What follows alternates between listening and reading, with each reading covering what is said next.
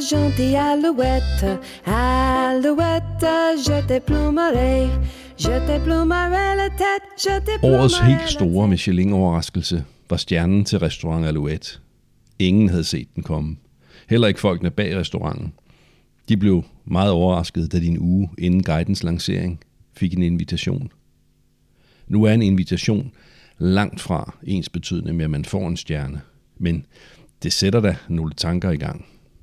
Der skriger vi en time og er sådan helt, ja, yeah, hvad sker der? Nu får vi en stjerne, og det er jo sy- sindssygt for vores lille alouette. Og, Ja, og så kommer alle bekymringerne med. Vi er jo slet ikke Michelin.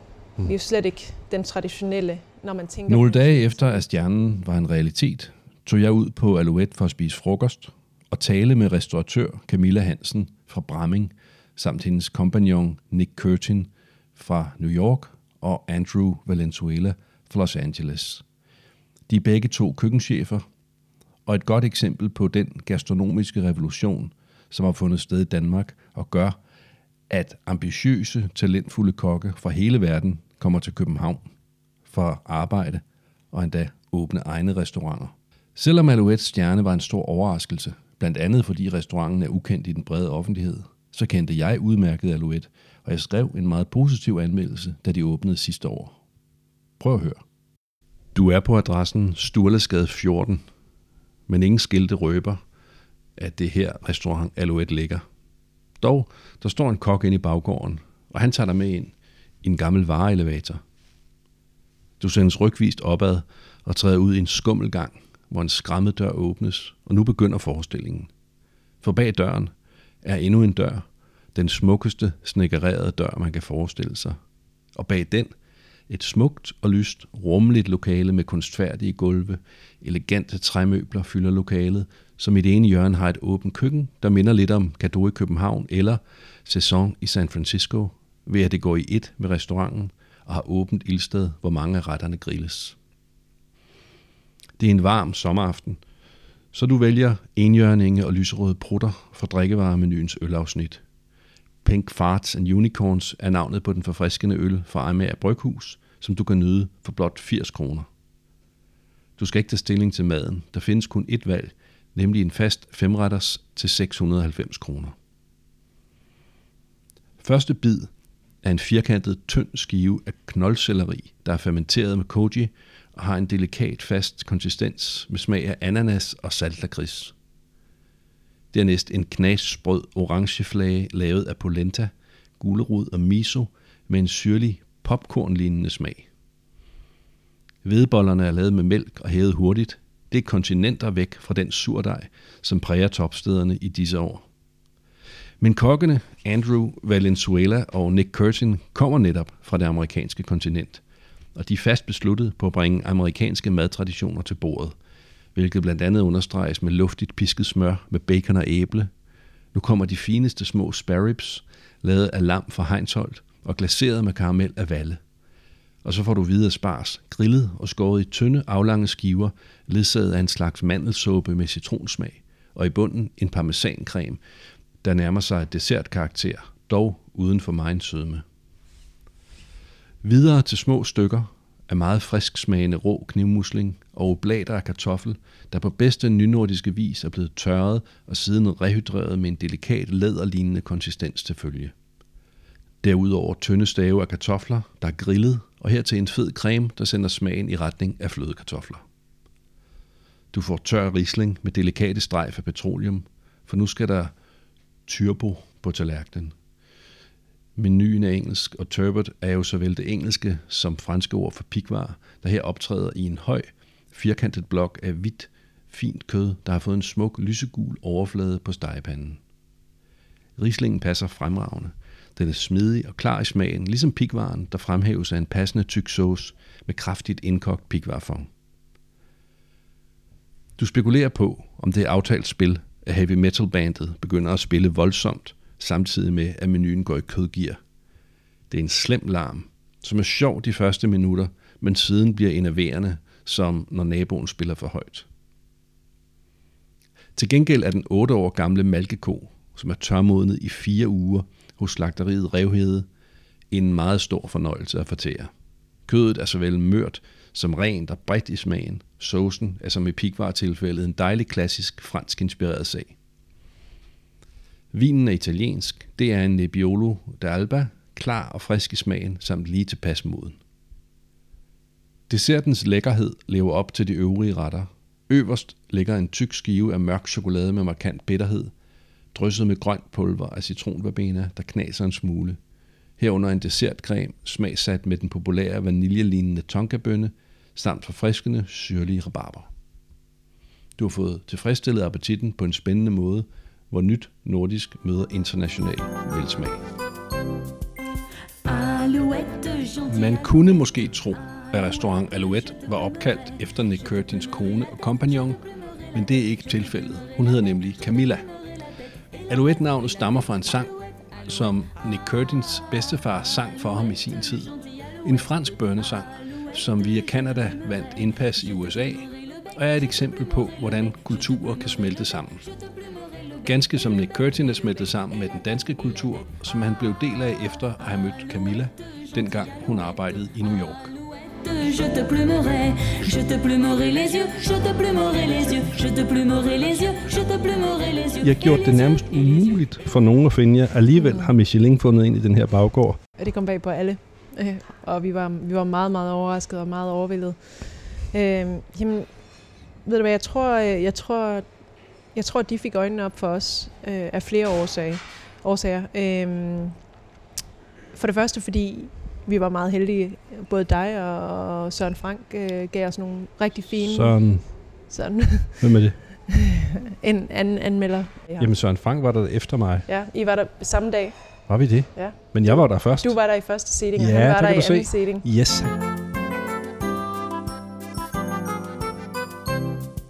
Det starter jo med, at vi i en gang sidste år får en, øh, en, et spørgeskema, med, hvor de bare skal have nogle, nogle øh, fakta om restauranten. Ja. Og det kan jo også igen betyde rigtig, rigtig mange ting. Øh, og så hører vi faktisk slet ikke noget, før vi jo så får invitationen et par dage før Mhm. Aarhus, øh, eller før ceremonien i Aarhus. Ja. Og der skriger vi en time og er sådan helt, ja, yeah, hvad sker der? Nu får vi en stjerne, og det er jo sind- sindssygt for vores lille alouette. Og, Ja, ja. og så kommer alle bekymringerne med, vi er jo slet ikke Michelin. Mm. Vi er jo slet ikke den traditionelle, når man tænker på Michelin, så, er det, jo, så det er jo ikke, det er jo ikke os. Og øh, jamen så, så, ja, så alle de bekymringer, de kommer, og øh, vi snakker med holdet om det, og snakker om, jamen, hvad er det egentlig, vi er stolte af? Hvad er hver, hver enkelt person stolt af ved Alouette? Og vi bliver alle sammen, alle sammen siger noget, og så, så bliver vi enige om, jamen, lige meget hvad der sker til den der ceremoni, så er det også det, vi er stolte af om en uge, og om Mm. to uger, om en måned. Altså vi er stolte af, at vi kan være en lille bitte restaurant, hvor, hvor det ikke er egoer og penge, der, bliver, der driver det. Altså det er, det er kærligheden for den gode mad. Øhm, om vi har en stjerne, eller om vi ikke har en stjerne. Øh, så øh, faktisk ender hele holdet med at tage med os til Aarhus.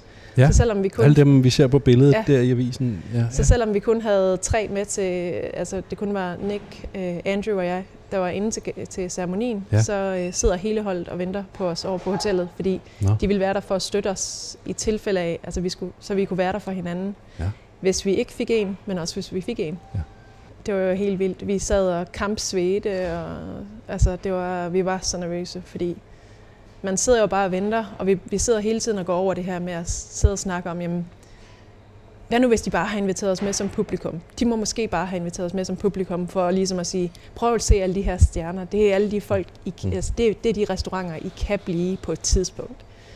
Øh, Så vi sidder rigtig nervøse, og vi, vi, vi sveder igennem alt tøjet, vi har på, og, og vi har sat os op på en af de bagerste rækker, fordi vi tænker, jamen, så, så er der ikke nogen, der er sådan, så, er vi, så kan vi hurtigt komme ud igen. øhm, og så begynder den bare ikke øh, med de der, det føles jo som de længste 20 minutter, da, alt den der intro. Og da de så begynder med, med bogstaverne, og, øh, og, og vi kan lige så langsomt begynde at se det der L, og så kommer der, og der er et U og et T, og jeg sidder bare, Fordi Nu sker bog- det! bogstaverne Nu sker- kommer sådan ja, uden... de kommer jo ikke i, det er jo ikke A-L-O-U.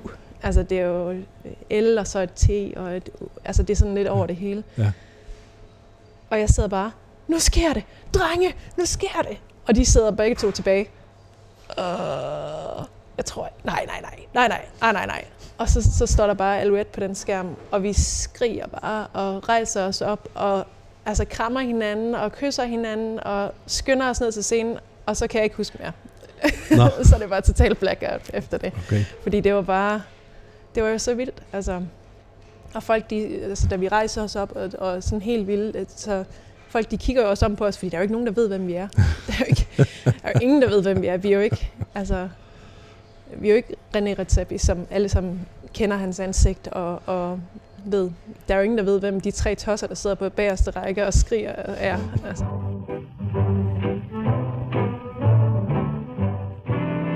De tre tosser var oprindeligt kun to tosser, nemlig Camilla og Nick, som efter at have boet sammen i New York nogle år, besluttede sig for at flytte til Danmark. Og måske med tiden åbne en restaurant.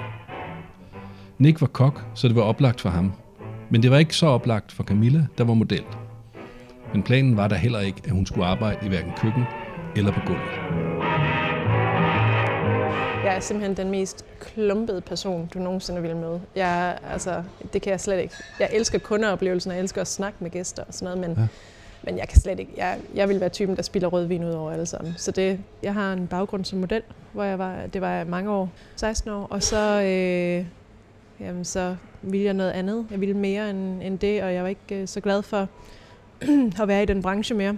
Så, øh, så jeg begyndte at arbejde som øh, butiksbestyrer, eller assisterende butiksbestyrer i en fransk modeforretning i, i København. Det var der efter vi flyttede tilbage øh, til Danmark. Øh, og øh, fandt jo bare ud af, at jeg lige pludselig egentlig kunne meget mere, end jeg troede, jeg kunne. Modelbranchen kan godt være lidt, lidt en sjov størrelse nogle gange, hvor du, ikke, hvor du nogle gange glemmer lidt, at du også kan andet end bare smile pænt til et kamera. Øh, og så efter noget tid med det, så, øh, så begyndte Nick og jeg bare lige så langsomt at snakke om at åbne vores eget. Øhm, så har der været et par fejlede projekter, der skulle være startet, som, som ikke blev til noget, fordi vi, har, vi endte med at springe fra sidste øjeblik øh, med andre partnere og sådan noget. Og så blev vi bare enige om til sidst, at jamen, hvis vi ville det her, så, så måtte vi lægge vores opsparing i det, og så måtte vi lave det til vores eget. Ja. Øhm, og, og, og, også for, at der ikke kommer nogen ind over og, og prøver at sætte Nick ned i sådan en lille kasse med, at nu skal du lave lige præcis den type mad. Øhm, det, det er meget, meget vigtigt, synes jeg, for kreative, at de har den, den, det legerum til, at, at de ikke skal begrænses hele tiden. Så det er jo også det, vi prøver at gøre herover. Ja. At der simpelthen er plads til, at, at de er ikke bundet til, at det skal være nynordisk, eller, eller amerikansk, eller ja. japansk, eller et eller andet. Ja, ja. En ting er at have lyst til at åbne en restaurant. En anden er rent faktisk at gøre det. Endda i en by som København, hvor huslejen er dyr. Men Camilla og Nick greb tingene an på en utraditionel måde. En måde, vi gjorde det, vores, øh, eller formåede at holde det vores eget, og stadig få det til det flotte sted, det er blevet i dag, Mm. det var ved at partner med Københavns Møbelsnækkeri, som ligger lige nedenunder, hvor vi er. Okay. Øh, og så har de lavet, så de er simpelthen blevet vores partner i forretningen, og så har de lavet alt interiør herinde. Ja. Og det, er jo, det har jo været et fantastisk partnerskab, fordi det betyder jo netop, at, at vi kan holde det vores eget. Øh, Hvordan kom I i kontakt med dem? da vi var ude og lede efter lokaler, så, øh, så endte vi med at... Nick han var ude at kigge på nogle, eller vi var begge to ude at kigge på nogle forskellige, og synes mange af de lokaler, vi fandt, det var sådan nogle kedelige hvide rum, hvor der bare ingen sjæl var i. Aha. Og, øh, og så, så tilfældigt snakker Nick med August, han, øh, en, en fyr, der hedder August. Han har tidligere, Nick har tidligere arbejdet for Kofoko, som August, er- August Lund er en af ejerne af. Ja. Øh, og August, han ejer så også, han er en af ejerne af, af Sturlasgade Ja. øh, 14. Ja, ja. Så han snakker tilfældigt med, med August, og August siger, "Jamen, lad os tage en god tur rundt på bryggen, Ja. og bare lige få en snak og en kop kaffe. Og så går de, ender de med at komme herover, og Nick han ser de her fire smadrede øvelokaler og en virkelig, virkelig smadret terrasse, og ringer til mig med det samme på FaceTime og siger, skal vi ikke gøre det her? Skal, det skal bare være det. Okay, ja. Og jeg kommer selvfølgelig med det samme herover, og så tænker vi bare, yes, det er det. Øh, og Kim kommer så op fra snedgeriet, en af ejerne af snedgeriet. Ja. Han kommer op og siger, "Jamen, ved hvad, jeg har faktisk også savnet lidt et sted, hvor vi kunne få noget ordentlig frokost. Så, øh, så hvad med, at de gik ind og var vores partner i det, og så, så mod at de så måtte have frokost heroppe. Ja, gratis frokost for evigt? Eller Ikke, ikke gratis frokost, men, men frokost. så der var et sted, de kunne have frokost. Så um, det fungerer super fint, og vi føler bare, at vi har fundet altså, vores enhjørninge i, i dem nede fra snedgeriet, fordi de er, det er sjældent, man møder folk, der, der bare er med i ting for at løfte andre folk op. Altså, de er ikke, der er ingen ego herover. Okay. Det, alle sammen er med for at løfte i flok, og, vi er, og alle støtter hinanden. Altså, øh, det, det er virkelig, virkelig et fedt øh, partnerskab at være i.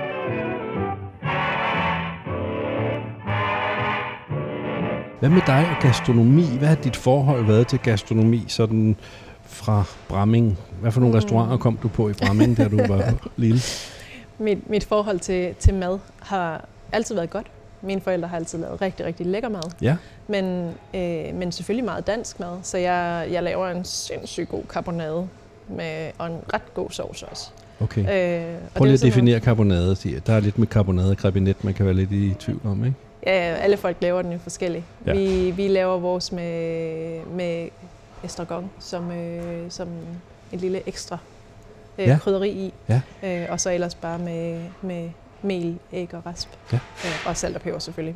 Men altså, ja, det er jo ikke mit mad, vi skal snakke om. Men, øh, men det er en meget, meget mere dansk mad, Ja. jeg er vokset op med. Mm. Og, og i Bramming og i Esbjerg, der er jo ikke så forfærdeligt mange sådan gourmet-restauranter, men det er heller ikke det, vi har... Men I har jo øh, the, øh, Henne Kirkeby Kro ikke så langt derfra. Det har vi. Ja. Men det er slet ikke, øh, det er slet ikke sådan den type familie, jeg kommer fra. Det er, ikke det, det er jo ikke det, vi satte pris på. Altså, vi satte pris på den, den gode med derhjemme. Ja. Og, og det der øh, tætte forhold, der, der kommer over et godt måltid. Øh, og jeg tror også, det er den del, jeg så har taget med videre, at, Mm. at det er vigtigt, at man kommer ud og har ingen, altså at man slet ikke har nogen bekymringer, når man sætter sig ned, og at man har den gode samtale, og man har plads til at have den gode samtale, uden at have en tjener, der står sådan, kom så, nu skal vi lige og, øh, og nu skal du vælge det, og nu skal du købe en flaske vin til 4.000. Altså det skal være, der skal være plads til alle, og det skal være meget mere afslappet. Øhm, da jeg så møder Nick, så det er først, da jeg begynder at få øjnene op for, hvad, hvad er fine dining? Og han tager mig med til forskellige restauranter, og jeg lærer, at der er noget, der hedder umami. Ja. det vidste jeg ikke, hvad var. Altså, og sådan noget. Men, så, så han har givet mig en uddannelse inden for mad. Men det er jo sjovt, fordi han kommer jo faktisk fra samme, lidt samme baggrund, som jeg gør, med familier, der egentlig ikke er ude og spise så meget. Og i stedet for at vælge at sige, at vi laver de her store familiemåltider derhjemme, og, og den der kærlighed ved at stå i et køkken og sådan noget. Så det er sjovt, at man kan gå fra det til at, til at elske os, altså os at elske fine dining. Camilla elsker fine dining, og hun elsker Nick Curtin, der var godt i gang med en karriere som topkok i New York og havde stjernelængsel, dengang han mødte sin danske alouette.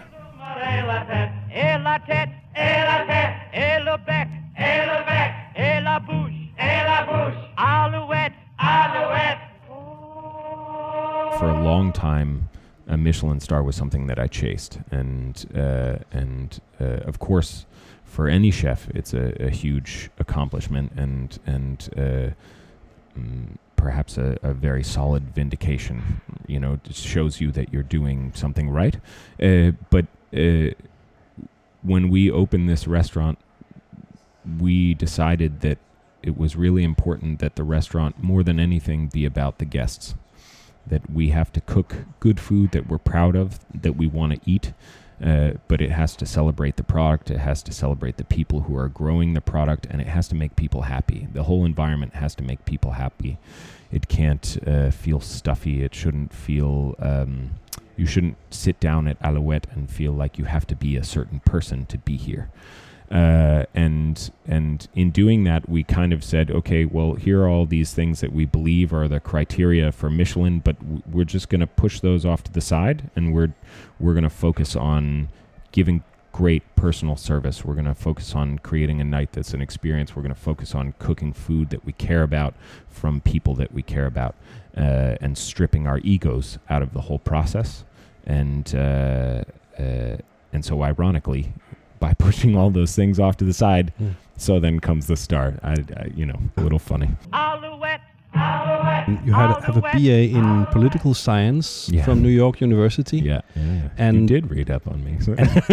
and and this must have really sparked your interest in food. oh yeah, you know the two go hand in hand. um, uh, uh, yeah, I I, I uh, studied political science and uh, and I did a minor in philosophy, uh, a lot of which dealt with ethics, and then in political science, game theory. Okay. Uh, but I, when I was, uh, I think a freshman in university was when I started cooking, and I knew that I wanted to to get my degree and and um, uh, because I, I, I felt that having an education in in uh, p- liberal arts, as we call it in the U.S., would make me someone who was more versatile across the board. Uh, Mhm. I, I learned more about. Uh, now I can you know run a tight budget and uh, and also sit here and talk to you and Mhm. lead a staff and uh, and create food and speak with guests and Mhm. learn Danish and you know there are all these things that I can really attribute to my mind growing uh, uh, in my education. But the entire time I was studying, I was also cooking Mhm. uh, and uh, uh, and I very quickly learned that that was the thing that I was passionate about, and I was uh, resolved to finish my education, uh, but cooking was what I wanted to do.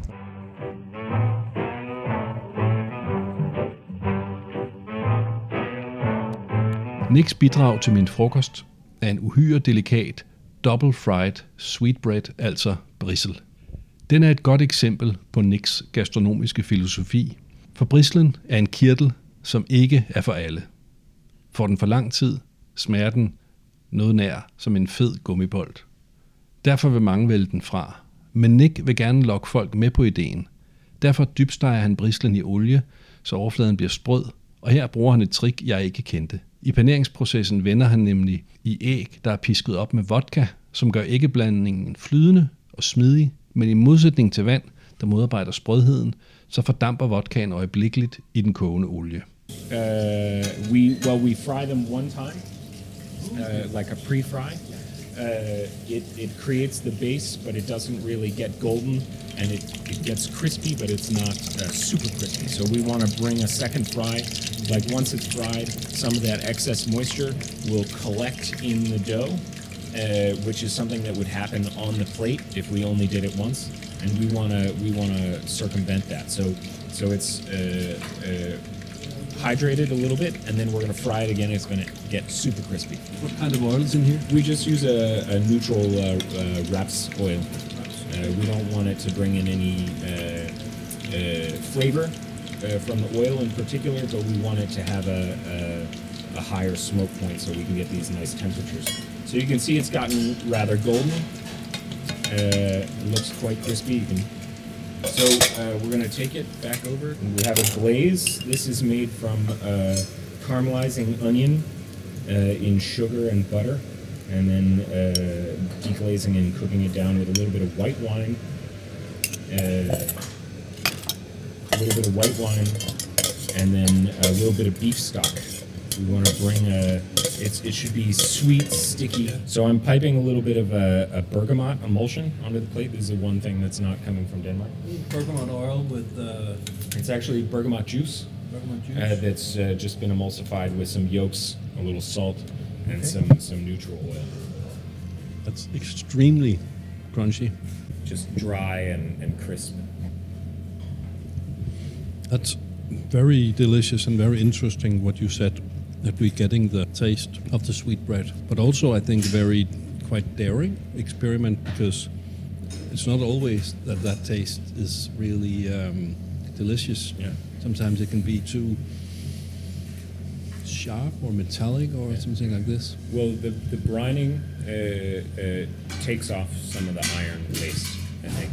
And then, you know, we went into this dish knowing that there are a lot of people who are put off by sweetbreads. And again, it was what we spoke about earlier, which was uh, we have to reward people for being adventurous.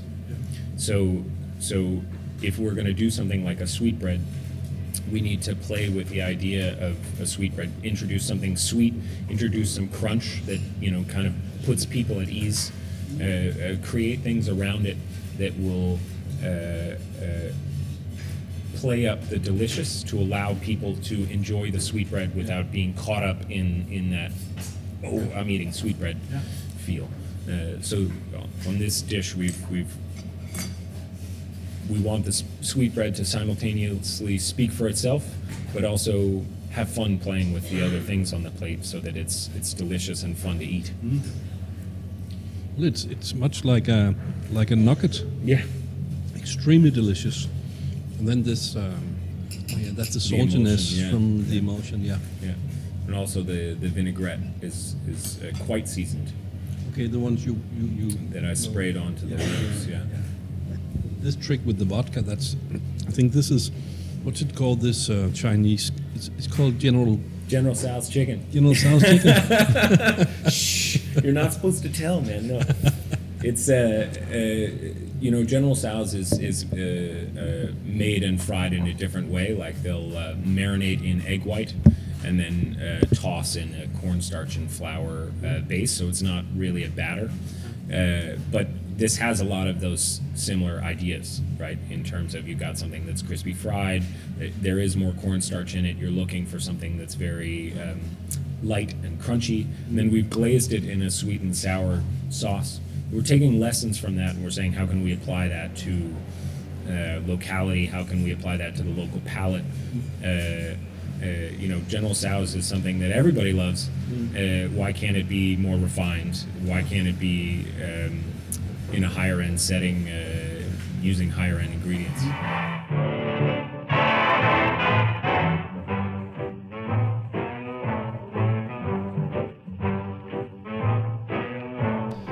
Det gik godt i New York, hvor Nick blandt andet arbejdede sammen med Mads Refslund på restaurant Acme, men tiden var inde til forandringer.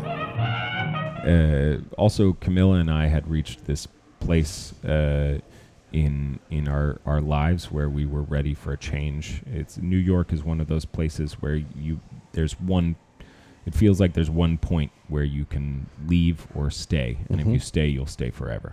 Uh, and we reached that point where it was either uh, uh, get out of there and and and start a new life, or or keep up in New York. And there's a lot of pressure in New York now to do very classic, basic stuff. Everybody wants to do a hamburger or a uh, you know a steak frite because those things sell and rents are so high that you can't really take risks Okay. in the same way. And and I didn't want that to be what defined who I was and what I did.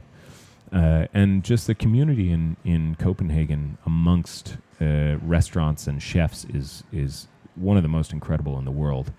Um, I remember being at Mad Food Camp, uh, or uh, right before we we um, decided to move, and we had just spent uh, some time eating at, at Noma and chatting with uh, René and the team there, and, and being at Amass and chatting with Matt.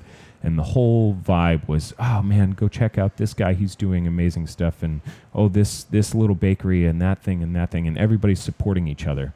And then I was at the food camp and I bumped into two New York chefs and I just stood there while they talked with each other. Oh, that guy's food sucks. This thing sucks. Like, don't go there. It's garbage. And it was just a stark contrast where I Uh-huh. realized that's the guy who I am in New York because the the pressure and the competition is so intense and aggressive that you're used to putting everyone down because you're afraid that they're going to be the one who takes your spot. Uh, and whereas in Copenhagen, the the the pressure and the competition is also in crazy. I mean, it's one of the the most looked at food communities in the entire world. But instead of breaking each other down, they, they realize that we're all contributing to a, an overall good. When people come to see Noma, they also come to see other restaurants. And that supporting each other brings better cooks into the city and it brings better guests and and uh, uh, and that's just an amazing feeling that that community and it made it feel like this place that I wanted to be a part of. Opening Alouette was um, what made you do this? What made you jump from working at other restaurants and starting your own place? Uh, every place that I have worked has been defined by someone who, who wanted to create a box for me to exist within.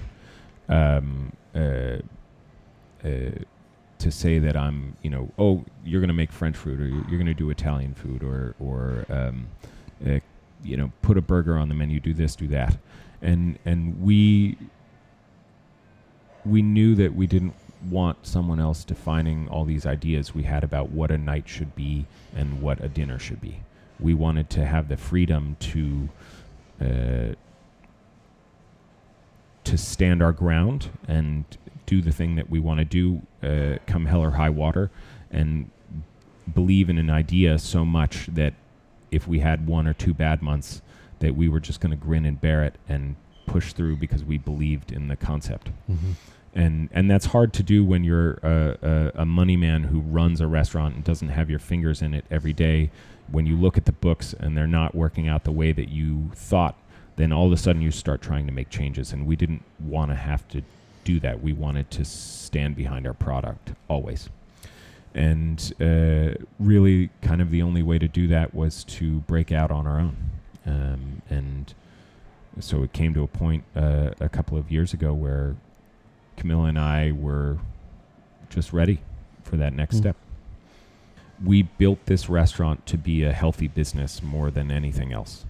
Uh, you know, we we believe in delivering the best food and the best experience, but we also, when we look around, uh, we feel like there are some some gaps in how business is conducted in this city in order to create a dinner experience, right? If you go into some restaurants that are on the higher end, uh, they'll be empty in the middle of February on a Tuesday. Uh, and so you feel like if you look at the product and what's being served on the plate, y- you're not paying for what's there, you're paying for the fact that the restaurant is empty Mm-hmm. and we wanted to create a restaurant where the prices were at a point where people wouldn't stay away uh, because they would feel like the value existed. And so they would be paying for exactly what was on their plate. And so we could use the best product possible but keep the cost down. Mm-hmm. and then part of that was also just opening thursday friday saturday. If you look at the week and you say okay you know is there the potential to do more business wednesday tuesday? Yes. Mm-hmm. but if we want to create work life balance for ourselves and our team, Mm-hmm. uh, then we would need a whole second team, which would mean a whole second layer of costs, which means uh, Tuesday, Wednesday would have to make just as much money as a Thursday, Friday, Saturday. And if we're being honest with Uh-huh. ourselves, that's Mhm. never going to happen. Uh, So uh, instead, keep it short, keep the prices Yeah. at uh, a more appropriate level, and then just uh, give all we have into the business. So one of the key tenets here that we talk about a lot is delicious first. Uh, part of the whole idea of creating Alouette was that we needed to strip out our egos, whether we're sommeliers or servers or, or chefs. Uh, it's not about us; it's about celebrating the product. And if we start to muss that up by by trying to show off fancy techniques, uh, oh look, I can you know make this gelled thing crispy and blue, or or or by trying to tell a story that isn't the story of the farmer or the story of the product, Mhm. and we do the product a disservice. You know, when you sit down and you see a plate of of forty different uh, uh, elements, uh, what's supposed to speak there? You know, you, it shows in our minds that you don't have the confidence behind the central products to let them speak for themselves, and so you have to try and cover them with uh, uh, fancy herbs or or uh, little dots of sauce or uh, um, you know, uh, yeah, hydrocolloids or whatever Mm-hmm. we we wanted to uh, uh, let a couple of things speak clearly.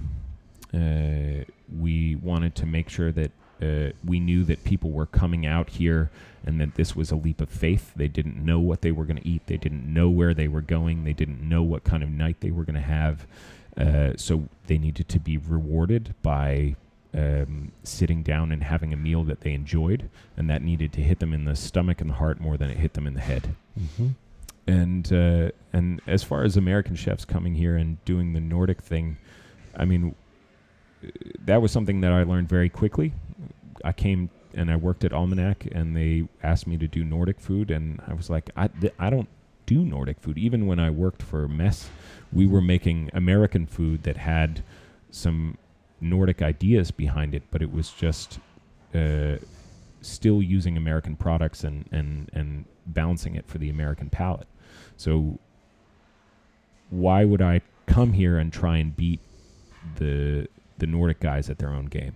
That I I don't have nearly the experience in uh, you know, rye bread and herring and uh, buttermilk as as they do. So, I they should do that, and then I should come here and and do me, uh, and uh, that will always come off as more honest. Mhm. Um, uh, yeah, so that's what's driven the food forward uh, so far. Yeah.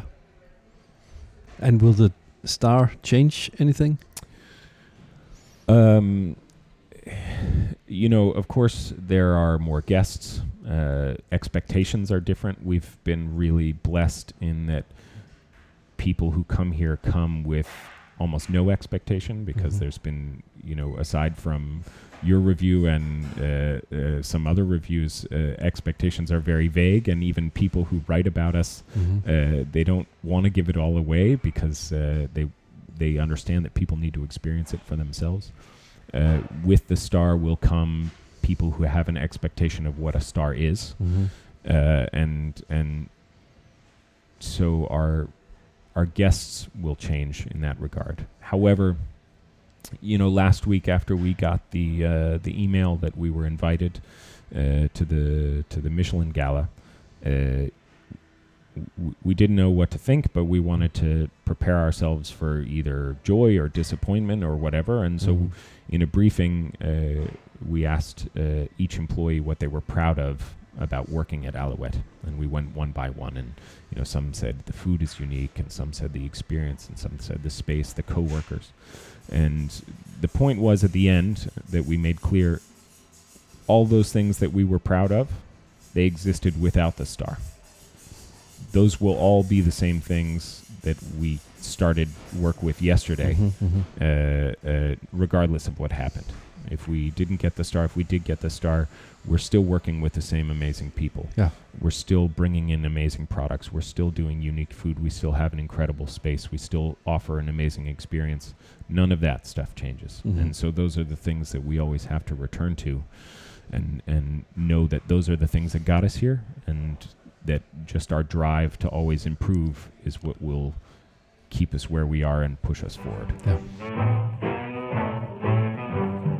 Den tredje mand i det trækløver, som tegner Alouette, er Nicks medkøkkenchef Andrew Valenzuela, som bød mig på en helt forrygende, delikat blækspruteret, som udnytter hele dyret, lige med undtagelse af blækket. The squid here is absolutely amazing. Uh, the quality, uh, Okay. coming, we get it from the Kattegat. It's just cold waters, very sweet and buttery, uh, tender squid. A lot of times people think about squid as very tough and chewy, um, and we really wanted to make a dish that really showcases what the squid is. Um, and so by coming up with this dish is like, what can we do with the entire squid? You know, the squid has the body, the legs. You know, there's all kinds of parts on the squid, and and a lot of times people just go for the uh, just use the body part, which is the, Mhm.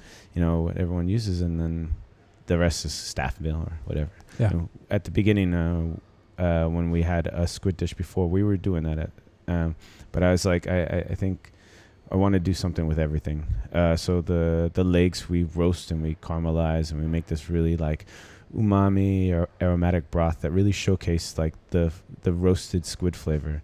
Um, then the body of the squid, we just uh, we we clean it, we roll it very tightly, we freeze it, and it allows us to slice it very thin like a tagliatelle noodle. Okay. Um, we cook it very, very quickly with a little bit of olive oil just to uh, make it al dente like a pasta. Um, and then uh, the last part would be the wings of the squid. That um, it's kind of the tougher part.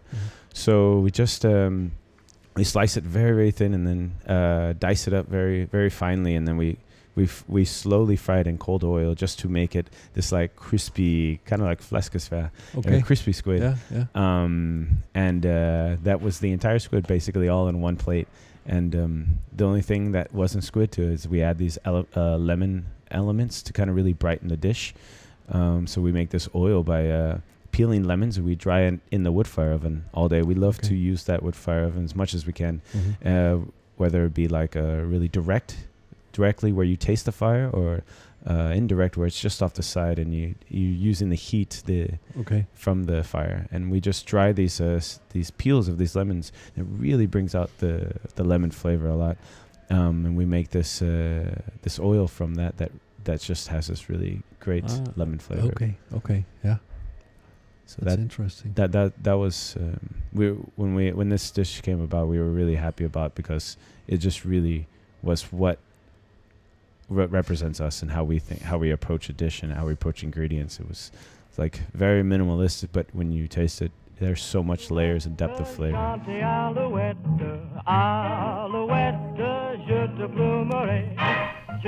Andrew er ligesom Nick fra USA, men den modsatte kyst, nemlig Los Angeles. Et le bec, et le bec, et la So um, I actually, so I was born and raised uh, most of my life in LA. But then I immigrated. Or then I then I moved to uh, Texas actually to finish uh, um, high school and then go to culinary school there. Okay. Um, and then in, I started uh, with a, a new American chef called uh, Charlie Palmer, Yeah. which is uh, he's famous for using French techniques but Yeah. American ingredients.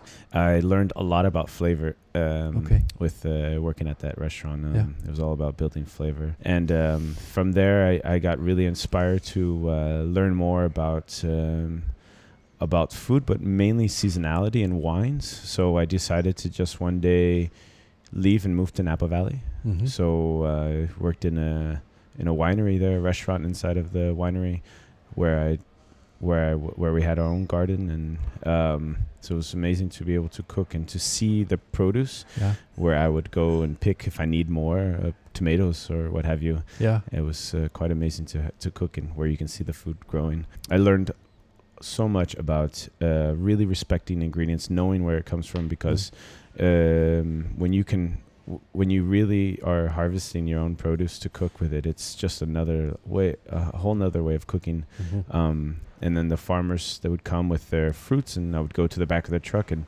smell it and taste it and be like, I want a kilo of these or it's a couple kilos of these, and it's it's uh, it taught me a lot as Yeah. a chef, Yeah. and um, I think it's important um, for chefs, young chefs, to really to really uh, connect with the farmers and these kind of things Mhm. because a lot of times we just order it comes over the phone and it Yeah. gets delivered. Yeah, yeah. So uh, um, Nick and I feel a lot passion about that, finding that connection and trying to bridge the gap between the farmers and the guest. Yeah. Um, so Where did you meet? uh, Nick and I, we met actually here when I just first moved here. Uh, so uh, after I had um, left uh, Noma and moved to Italy, and then I went back. Then I moved to LA to work at Ink. Um, and then uh, after Ink. I decided that I wanted to come back to Copenhagen. I really liked it. I liked the atmosphere, and most importantly, is the environment for a chef here. It's just incredible. You're surrounded by such so amazing people, so such amazing talent in restaurants, and the community here is great. I mean, y- Mhm. everywhere you eat, you're inspired. Okay. Um, and so I wanted to be a part of that again. And um, so when I moved back, uh, I was at a restaurant called Taya. Yes. Um, one day off, uh, all the expats, people from all over, Mm. we ha- usually get together on a Sunday when we're off and just have like a little barbecue or something. And I met him at one of these uh, little events uh, right away, pretty much as soon as I moved here. And then Okay.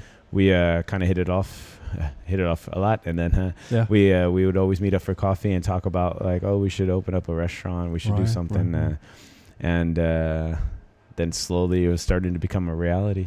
Ja, Alouette er en realitet. Det er stjernen også, ligesom det står klart, at Alouette ikke er som de andre i Michelin-stjerneklubben. Det siger Nick Curtin, som hermed får det sidste ord. We're a very different restaurant when you look around at the Michelin scene in Copenhagen, in Denmark, in Scandinavia at large. What we're doing here is is uh, atypical. It, it doesn't fit Yeah. the quote unquote mold, uh, and and so our expectation and anticipation was never we are a Michelin restaurant. That was No. never what we opened. Uh, thinking we didn't open thinking this is something we're going to pursue. Alouette, gentille alouette, alouette, je t'ai plumerai.